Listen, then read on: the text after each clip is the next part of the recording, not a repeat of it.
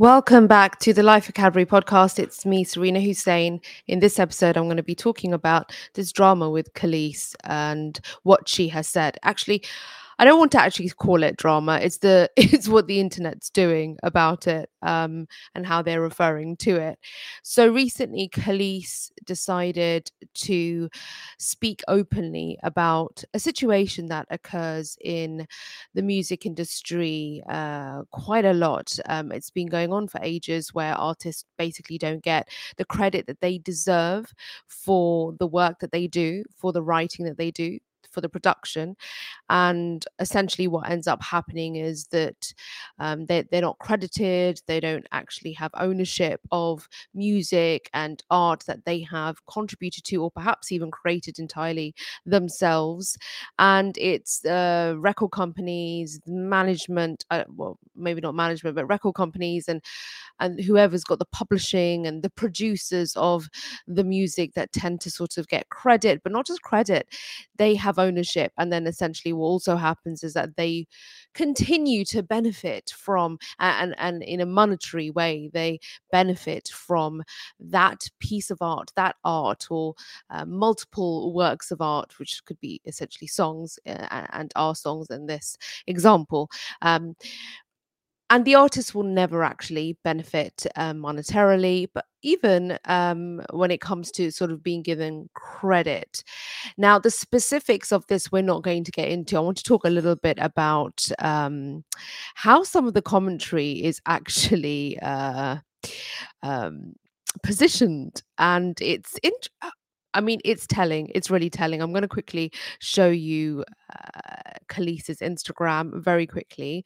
Um, this is where, um, by the way, I'm a, I'm a fan of Kelis. Um, Kelis and Beyonce are of my generation. I've grown up listening to them, and I think Kelis is just in, an incredible, authentic artist. Um, and that's all I know about her. And then the rest is social media, what she does with her family on her farm, the kind of um, lifestyle that she presents is an inspiring, natural one, one that's about ownership, one that is about um, being healthy and um, especially taking ownership of your own health and your own well being and your day to day living. That is what I take away from Kelis um, and her sort of social media presence. What I'm going to quickly do is, and you can hear some banging. Unfortunately, my child doesn't understand when I'm recording that I need some quiet, despite so many warnings. But there you go. That's just um, a reality, the reality of motherhood. So I'm going to quickly click on um, an Instagram video. And this is one where um, Kelis essentially first addresses this whole situation. And she does so very, very articulately without drama. Obviously, she's grooming her hair at the same time. I've just realized that there's no sound. I get pissed off and I get ticked off, right? I'm an artist, so I am, as Erykah said, I'm sensitive about my shit.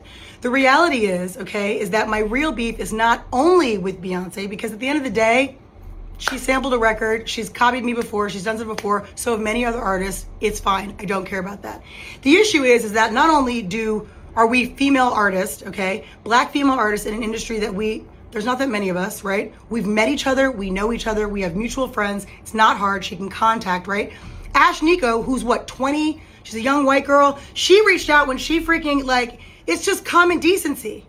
Okay, so um, I think let's just close this window down. I'll stop sharing. Um, so I think what she's doing, what she's saying there essentially, which I completely understand, is that there's history, there's there's stuff sort of in the archives when it comes to um Kelis's experience as an artist in an industry, sharing space with other artists who become very prominent and end up garnering a lot of influence. So there's some history there. Let's not get into that.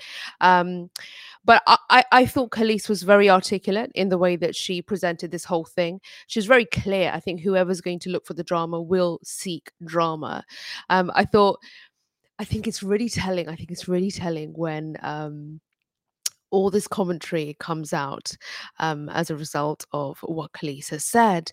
And the way that they are depicting this as a Kelis versus Beyonce type of uh, beef is hilarious. And it's what people they do all the time. Um, but not just that, not just that. Um, the kind of imagery that they're sharing, um, I've noticed. Um, for instance, look here. Let's zoom in. Um, I don't know. Let's zoom in here.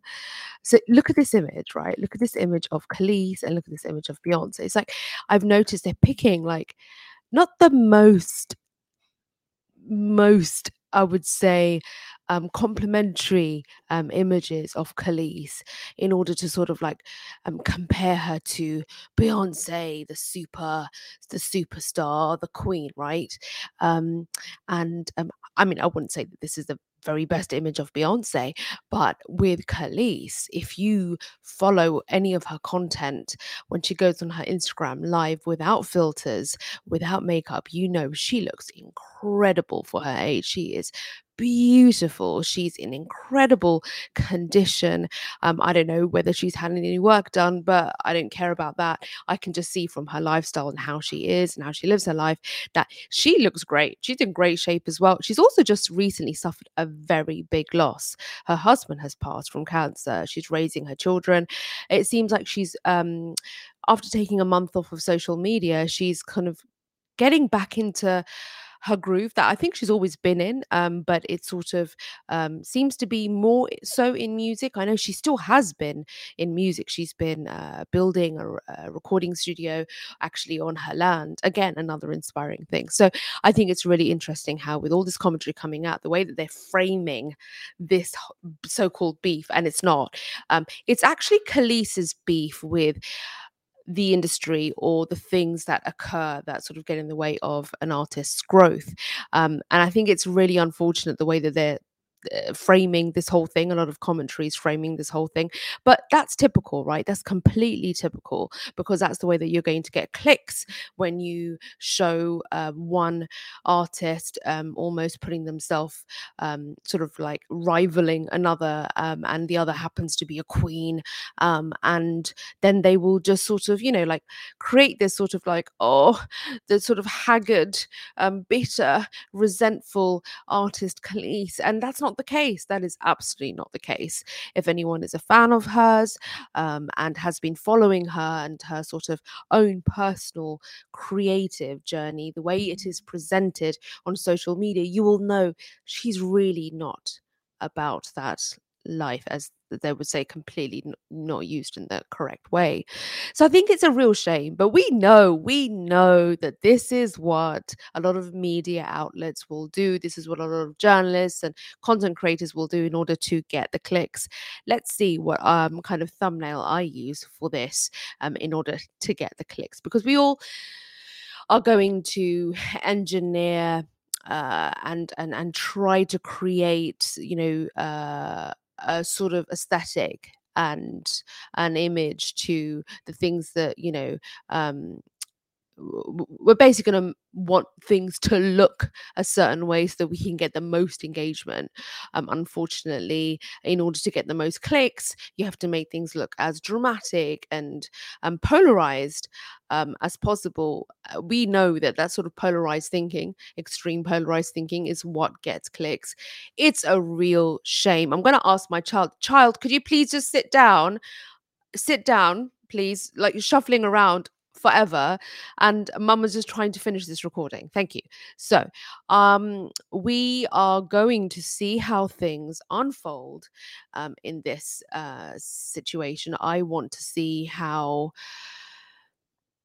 Kelis continues to articulate her point in a very clear way because I feel like that's what she essentially did. And she referred to some historical examples, which we don't know really enough about. And it's interesting when I've been on Clubhouse social audio app and listened to some of the commentary there, you've got music insiders all having an opinion. Everyone has a photo of themselves with Beyonce, or they uh, might know the team. Um, and but it's still an opinion. We really don't know. So um, the way that I approach this is that I will sort of just look at what the state what what's the statement saying and this kind of lends to my other work in my life which is really all about uh, reputational management and crisis comms and um, something that i've been consulting in a space for quite some time. And so i like to pay attention to the words people use, how they use them, the platforms they use them on in order to address something that is potentially controversial and uh, also could impact their reputation in a positive or negative way. Like that to me is very interesting. So let's see let's see how this unfolds. From a creative perspective i think um, what Kelis is talking about putting aside all the things she said about the neptunes about um, i think it was um, obviously pharrell and chad. I think she called chad an amoeba someone that doesn't have a spine oh dear. I wonder what the history is there. But looking at the sort of creative impact sort of sort of the impact on on the creative rather mm. if you're going to go into this music industry like good luck because from what i've known um, working in it briefly and also working um, on content that has involved musicians artists producers it's such a game that you have to play and it's not just about the network and it's not just about the people that you have to align mm-hmm. yourself with. It's how you present yourself how you position yourself and how that can almost take you out of alignment with who you are as a person and, and, and as a creative and an artist. So good luck to you I see it all the time. It's not about needing to know personally. I see it all the time. Artists that I absolutely adore and love, and perhaps they've had to for a portion of time uh, in their artist development had to sort of go with a certain image in order to appeal to the masses or a certain audience and they do that in order to establish an audience and uh, sort of support and fans and everything else but it's just such um it's not it's not inspiring and i think out here a lot of children listeners people will look to these sort of musical artists these musicians as inspiring sort of figures and creatives but they're really having to play a game. I'll think about who are the most authentic um, that I know of. Again, who knows? Like, it's really like this is all opinion. Um, I absolutely adore Lianne La Havas. I love Thom Yorke, who uh, is the lead singer from Radiohead and an artist musician. Uh, this there's sort of artists like that. Prince, obviously, who just you know from as much as I can tell, absolutely just did their thing regardless and it comes through in the music it comes through in the writing. It's unfortunate when they have to experience this sort of drama or um, i would say um, exploitation in an industry that is like the wild wild west so good luck to you if that's what you're going to be doing um, with your creative journey um, going to this whole music field let me know your thoughts i am curious to hear them thank you so much for tuning in for this episode. As you can see, there's regular content here on Life Vocabulary. Um, please get in touch with me on all my socials. All my links are available in the description or wherever you're listening to this. So I would love to hear from you, and I'll see you soon.